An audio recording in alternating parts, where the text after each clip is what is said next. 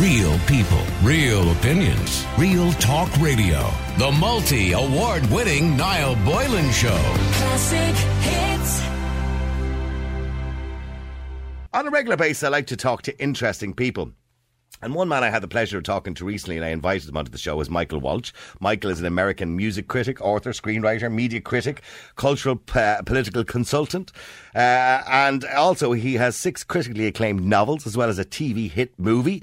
He's a lifetime member of the Writers Guild of America, very familiar with Donald Trump because been on American television so many times talking about him. And he also has a new book out called The Last Stand, which I'm going to talk to him about as well. Michael Walsh, good afternoon or good evening to you. Good afternoon, your time. How are you?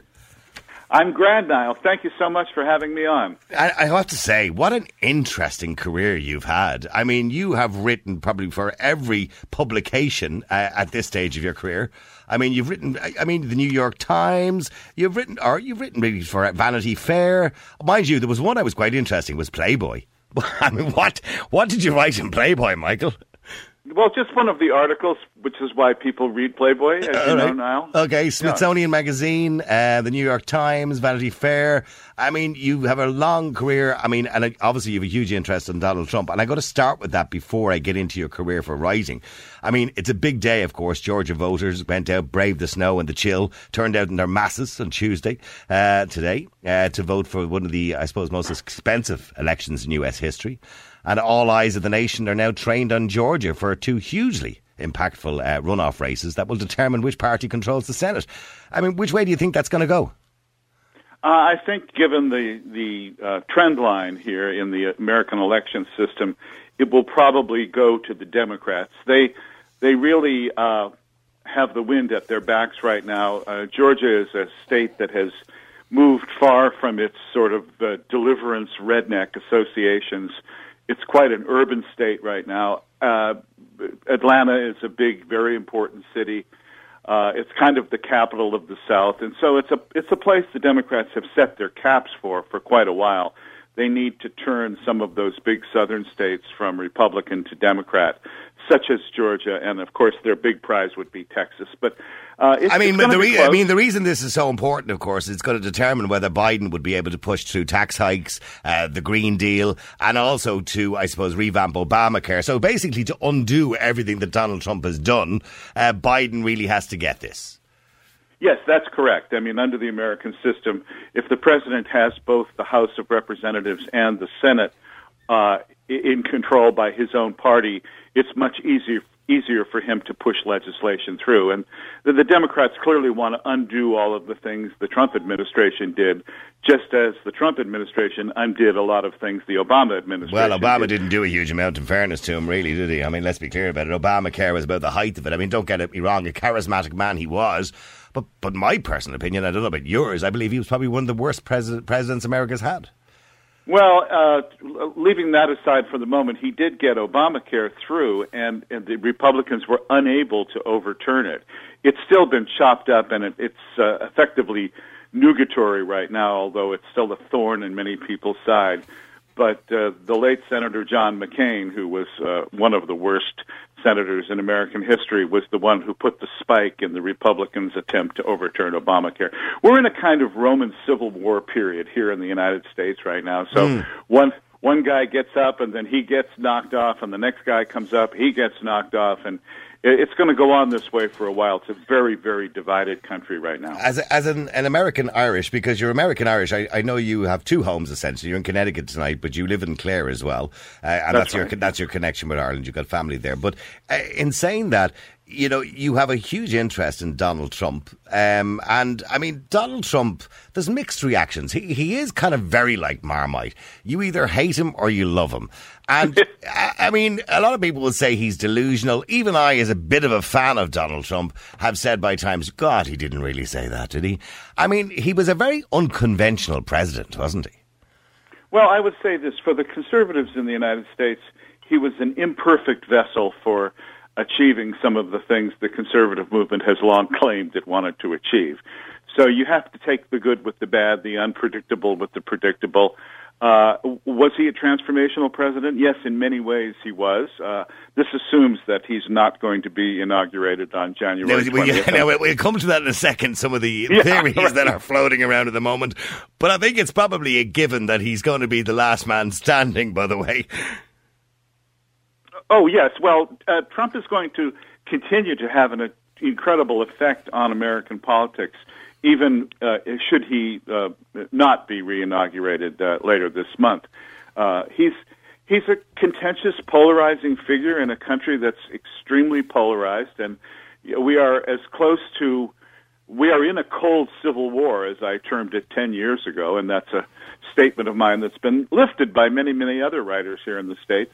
Uh, but uh, we are edging towards a hot civil war, which is something that nobody, Nobody wants. and no, obviously, Ireland's been through that. The Americans went through it in 1861. Uh, it's it's an ugly, ugly way to Well, I, I only said that to somebody recently, particularly when we saw the scenes uh, from Black Lives Matter.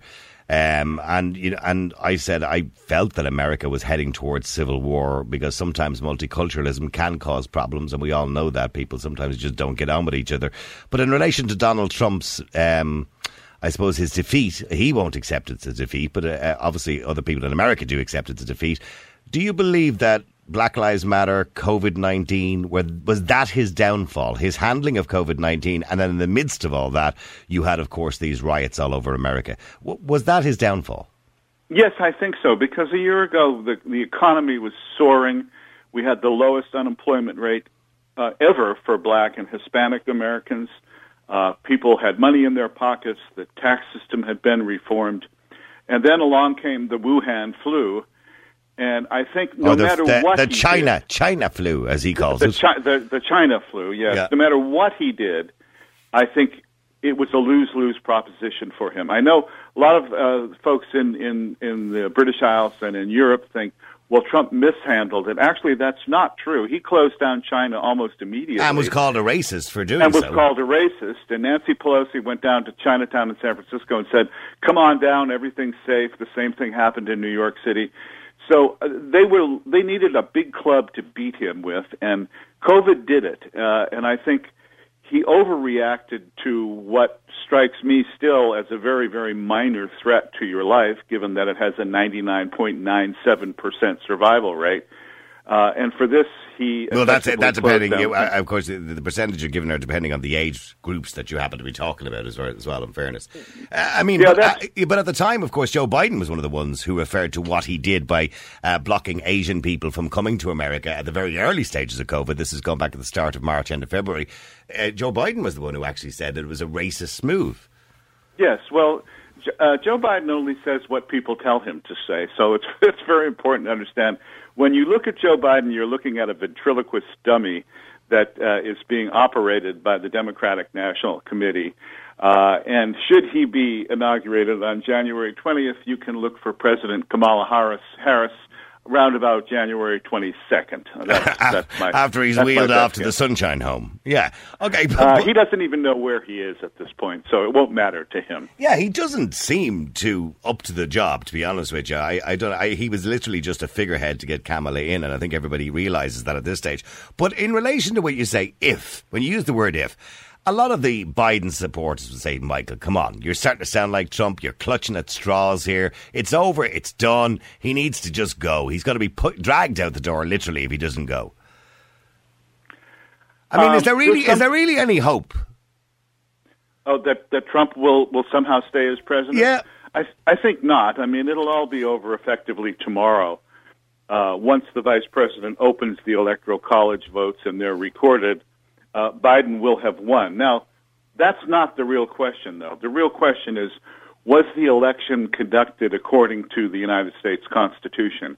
And the answer to that question is, in the six states or so uh, that proved to be the difference, uh, the answer is no that the law was changed by gubernatorial fiat, by court order, when only the state legislature under the Constitution has the uh, power, has the plenary power to uh, decide how state-run elections are conducted. Uh, something that m- might interest uh, all of my friends and family in Ireland is there is no right for an American citizen to vote for the President of the United States in the Constitution.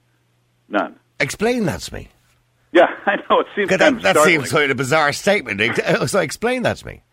Right. Well, it, uh, the way it works is that the state legislatures in the 50 different states uh, select the group of electors, which they apportioned according to the number of representatives they have in the Congress, uh, on their own. Now, they can do that any way they want. I mean, they can do it in a, in a locked room with cigars, or they can open it up to a popular election.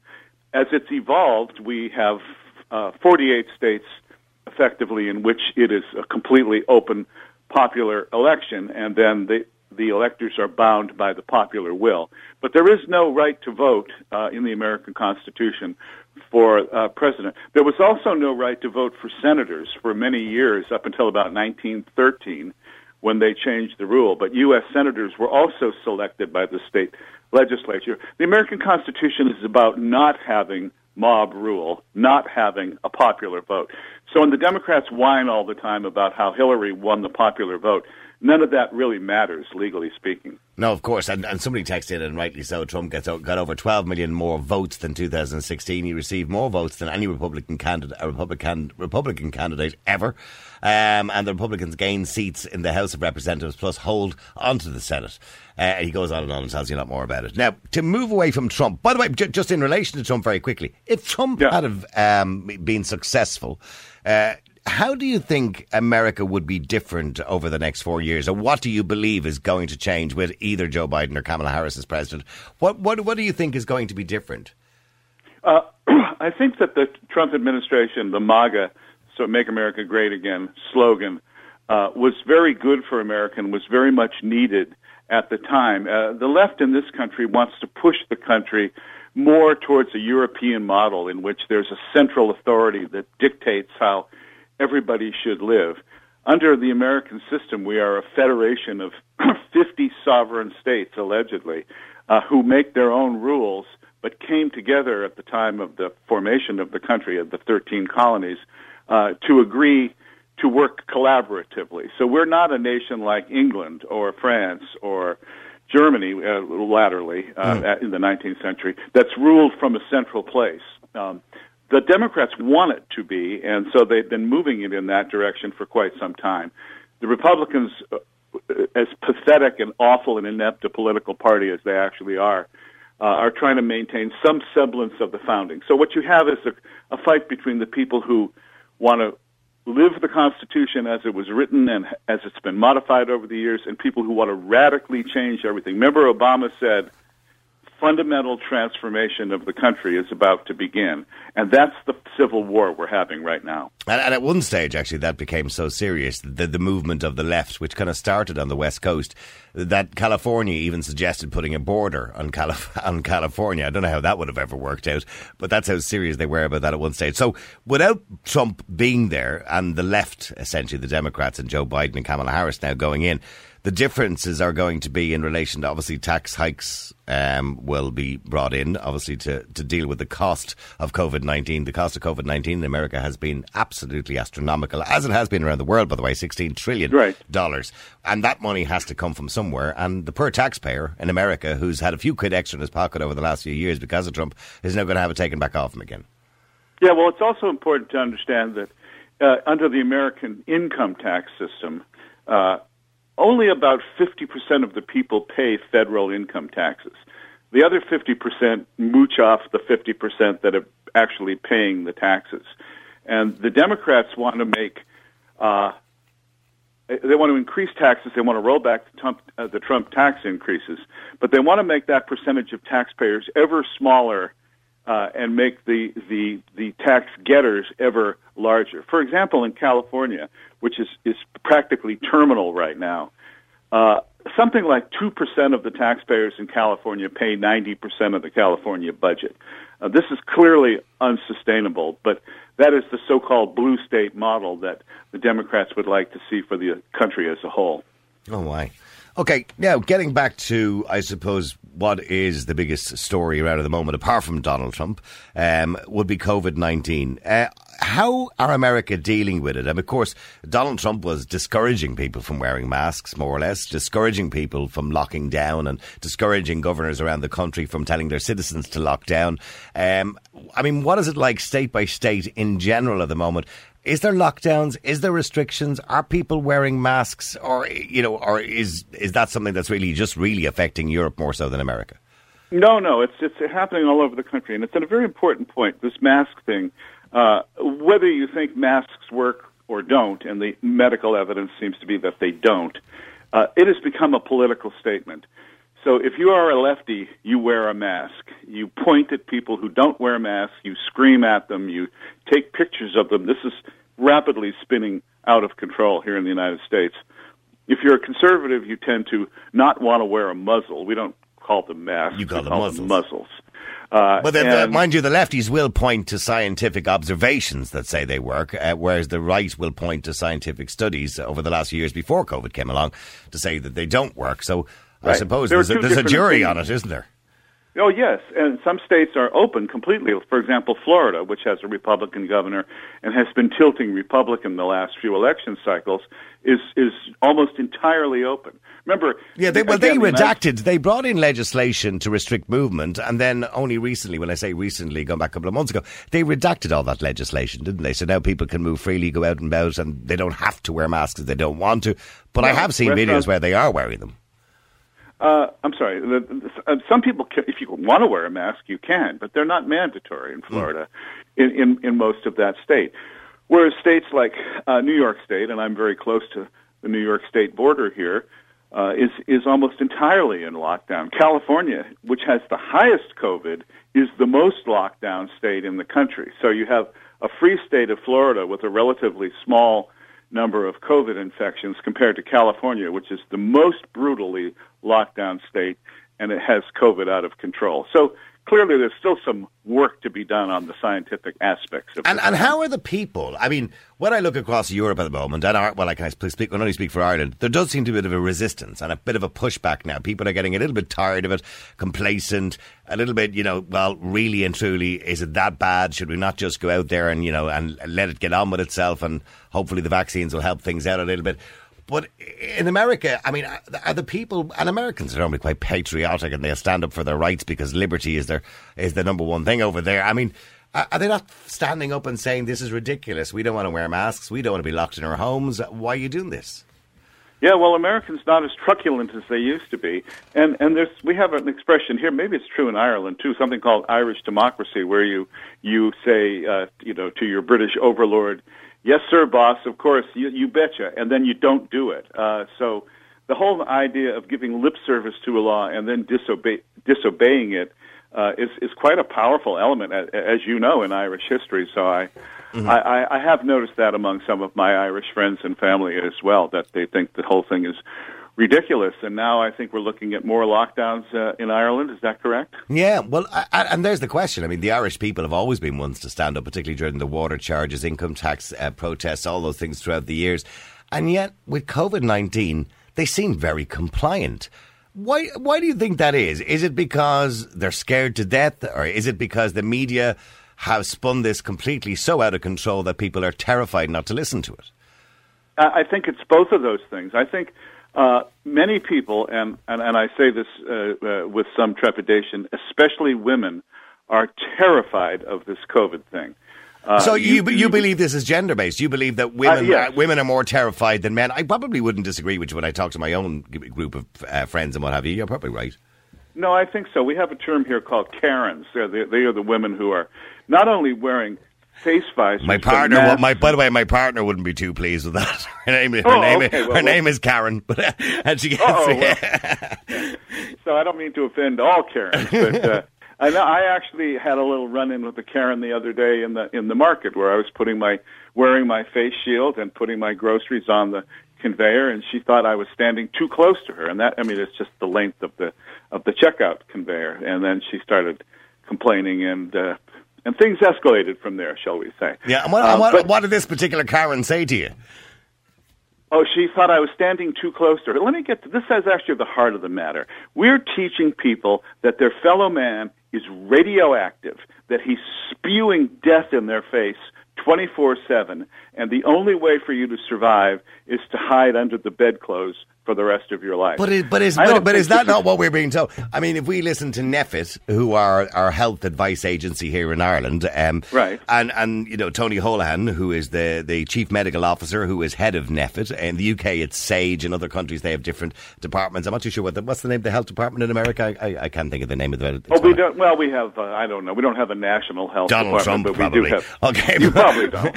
Yeah. but so Tony Holohan uh, last night, or I think it was the night before, said you've to treat everybody as if they have COVID nineteen. If you have any symptoms, because they, they don't have the capacity to test as many people at the moment, if you have any symptoms, a cough, a cold, or any kind of flu like symptoms, or any cold like symptoms, you most likely have COVID. Not you might have. You most hmm. likely have COVID nineteen, and you must treat everybody around you as if they have COVID nineteen. That's what we're told to do. No, well, is that a world you want to live in? Well, that's not a world I Seriously, want to live in personally. No. No, of course not, because we are free men and women. Uh, uh, I, I don't think that NPHET has any legal authority in Ireland. I could Well, be they're wrong. un, no, well, they're unelected. They're there to advise government, and then government bring in the legislation based, and don't seem to question them.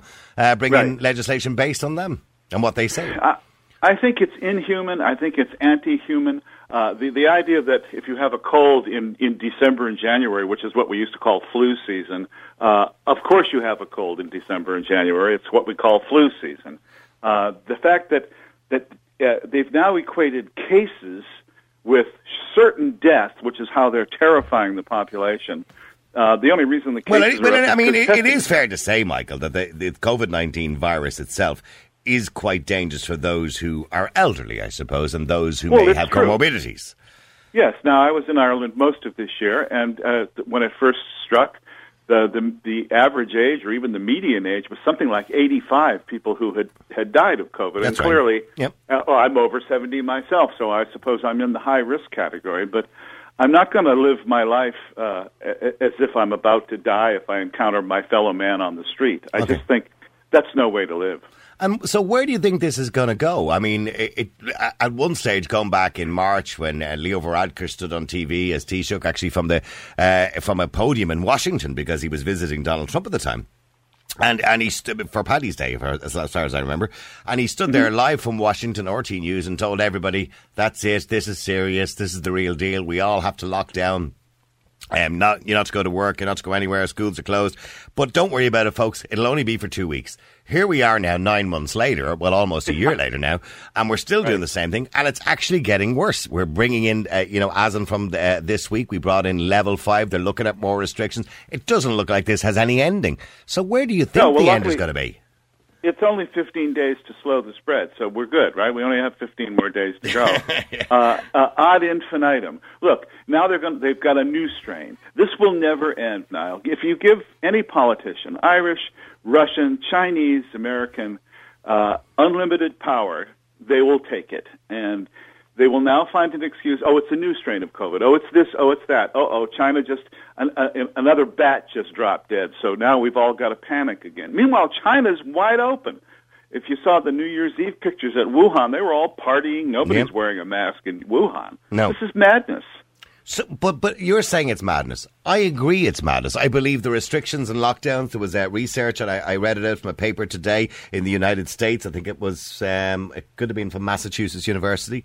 They've done research that possibly 890,000 people will die in the next 15 years as a direct result of restrictions and lockdowns. Um, these are uh, uncalculable deaths, um, or incalculable deaths in relation to people who may have become obese over that time, who may have a shorter Right. life. You know, it's very difficult to calculate it. It's a model, I suppose. Uh, people who have been diagnosed with early cancers. Uh, so 890,000 people in the United States will die over the next 15 years because of lockdowns directly, not of COVID-19. So where do you stop? How do the, the people get through to the government and say, listen, we accept there's a virus, we accept it's a health issue, but we also want to take our own chances and say, well, you know, we're human beings, where most of us are healthy and under the age of 65, and we're not really as much a risk as somebody who's older. And those people you should be protecting as a government because that's your job. How do we, how do we, how do we get across that to the government? Because they're not listening to anybody. No, well, the, you, the way you do it is to vote them out, but it's very, very difficult. That's going to take another five years.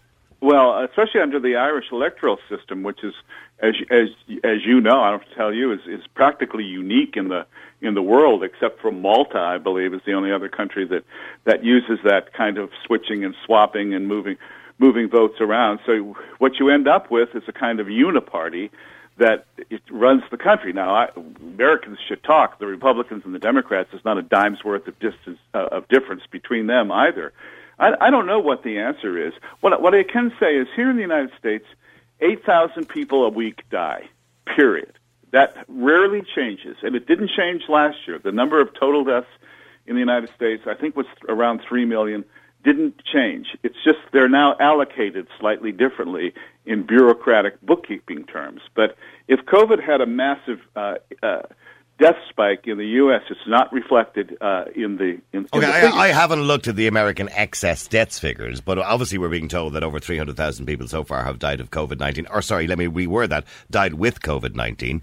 Um, Right. So, are you saying, because I haven't looked at the excess deaths, so I, I'm trusting your figures in this, are you saying that there hasn't been more excess deaths this year? Or would that be unfair to say that there probably has been because realistically COVID 19 as a virus is dangerous to those who would be in care homes and it really has ravaged care homes? Well, the only figures I've seen have shown the death toll is relatively the same, and there has not been a spike. Now, again, there's you know lies and, uh, damned lies and statistics, as Mark Twain famously said. So the answer is I don't know, and it's very hard now to find on the internet answer to a simple question: How many excess deaths were there in 2019 in any given place? Uh, that's a figure they don't seem to want people to find very easily for some reason. Well, Google has become quite difficult to navigate now because no matter what you put in now, you will get something that basically has its own narrative um, in relation to COVID 19. As COVID 19 is the first thing that comes up, and it's usually uh, from somebody pushing a certain agenda. Well, either way, on either side. Okay, in relation to your, your latest book, um, Yes. and I'll come back to COVID in a second. The Last Stand. Well, maybe maybe this is directly related to COVID, I suppose. And I'm looking. It says a philosophical and spiritual defence of the pre-modern world of a tra- the tragic view of physical courage and uh, masculinity as self-sacrifice in an age when those ancient virtues are too often uh, caricatured and dismissed. In other words, are you saying that we're trying to vilify masculinity? Yes, Uh, they are well, trying. They call it toxic masculinity. Well, they do, don't they? The- yes, they do. Uh, and what I've done now in this book, Last Stands, is to take battles from Thermopylae, which is the Spartans against the Persians, uh, uh, right through history and right up to the Marine Corps, United States Marine Corps, uh, at the Chosin Reservoir, which was 70 years ago right now. And that was of special interest to me because my father was a young uh, first lieutenant and was at the Battle of the Chosin Reservoir. So, for my last chapter of the book, I have an actual living survivor of a last stand. In other words, they were surrounded. There was no chance for them. They had to fight their way out or die to the last man. And the Marines fought their way out. Uh, but in some of the battles I discuss, uh, everyone gets killed. And yet, in a way, they win because very often that, that side ends up winning the larger war. And I think we've, we've diminished the role of men in society. Uh, we've denigrated it, which is even worse. And this book, which has become a wild bestseller here in the United States and just went on sale in Amazon UK over the weekend, uh, is speaking to the frustrated people who are tired of hearing uh, masculinity slagged off and, and want to read stories, stirring And why do you, why do you think? I mean, f- feminism obviously is a very uh, obviously popular movement at the moment. And by the way, I'm all for equal rights, equal opportunity, equal pay. Uh, everybody, be you man or woman, should get the same pay for the same job for the same hours. Everybody agrees with that. But why? Why do you think suddenly we have this hatred? Of masculinity. We don't have a hatred of femininity. We don't call it toxic femininity, even though there is toxic femininity out there, but we don't ever refer to it as that. Is it is it because throughout time they will argue, women will argue particularly that men have been the rulers, men made the decisions, men caused the wars, men wanted the borders, uh, you know that men were the, always the ones involved in fighting. Well, the women should ask themselves, why is that? Was it a conspiracy? Uh, did did the Romans decide they didn't want their women fighting in the legions because they didn't like women? No, they thought that because they wouldn't be very good fighting in the legions. And furthermore, the Roman attitude towards masculinity was men fight and women stay home and raise the children. Now, if you don't like that paradigm, that's fine. You don't have to live it.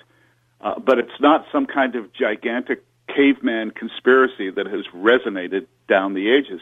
In other words, every time you see something you don't like, this is the parable of Chesterton's fence.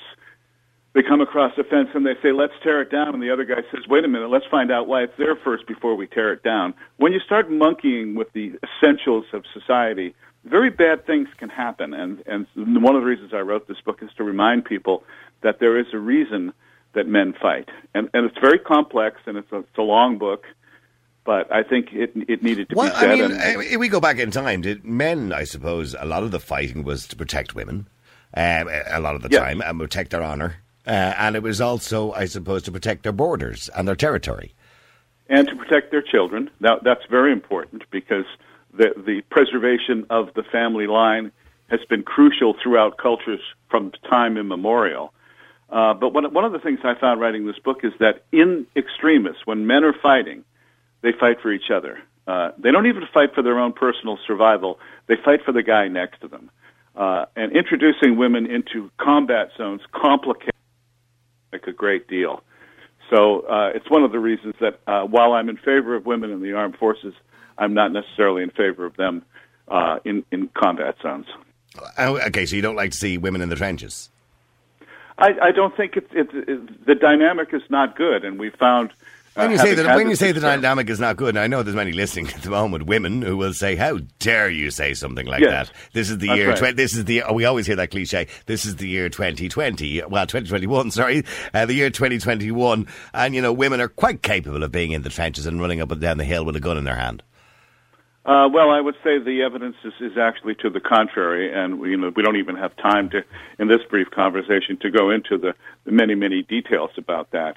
Uh, but it, it is what it is, and we have it, and we have to make the best of it. Now, And what, what about what about women in the fire service, women in the army, women in the police force? Um, do you think those jobs are not really suitable for women? It depends. I think some of them, some of these. Look, there's a certain elemental, as they say in Casablanca, the fundamental things apply. Men are bigger, stronger, faster than women. They just are. Not Generally, every yes. man is, is, but in general, that's one of the differences between men. Also, take chances. Uh, men die much younger. Men go into professions that are deadly. Uh, they don't go into caring, sharing, nurturing professions. Just in general, I mean, you know, the feminists are always so upset when they say my little girl wants to play with Barbie dolls and she doesn't want to play with with you know a squirt gun. Uh, and what what did I do wrong? And the answer is nothing. That's just nature. So I think we, uh, a vive la différence attitude uh, is much better than trying to shoehorn every sex into one gender. so to speak. before you go, by the way, the book is called The Last Stands. Uh, it's on Amazon.co.uk if you want to grab it. Uh, although it is selling out very quickly. It's sold out in America already. And it's a great read. But in the meantime, if I was to ask you one last question before you finish, where do you see Yeah. the world in a year's time?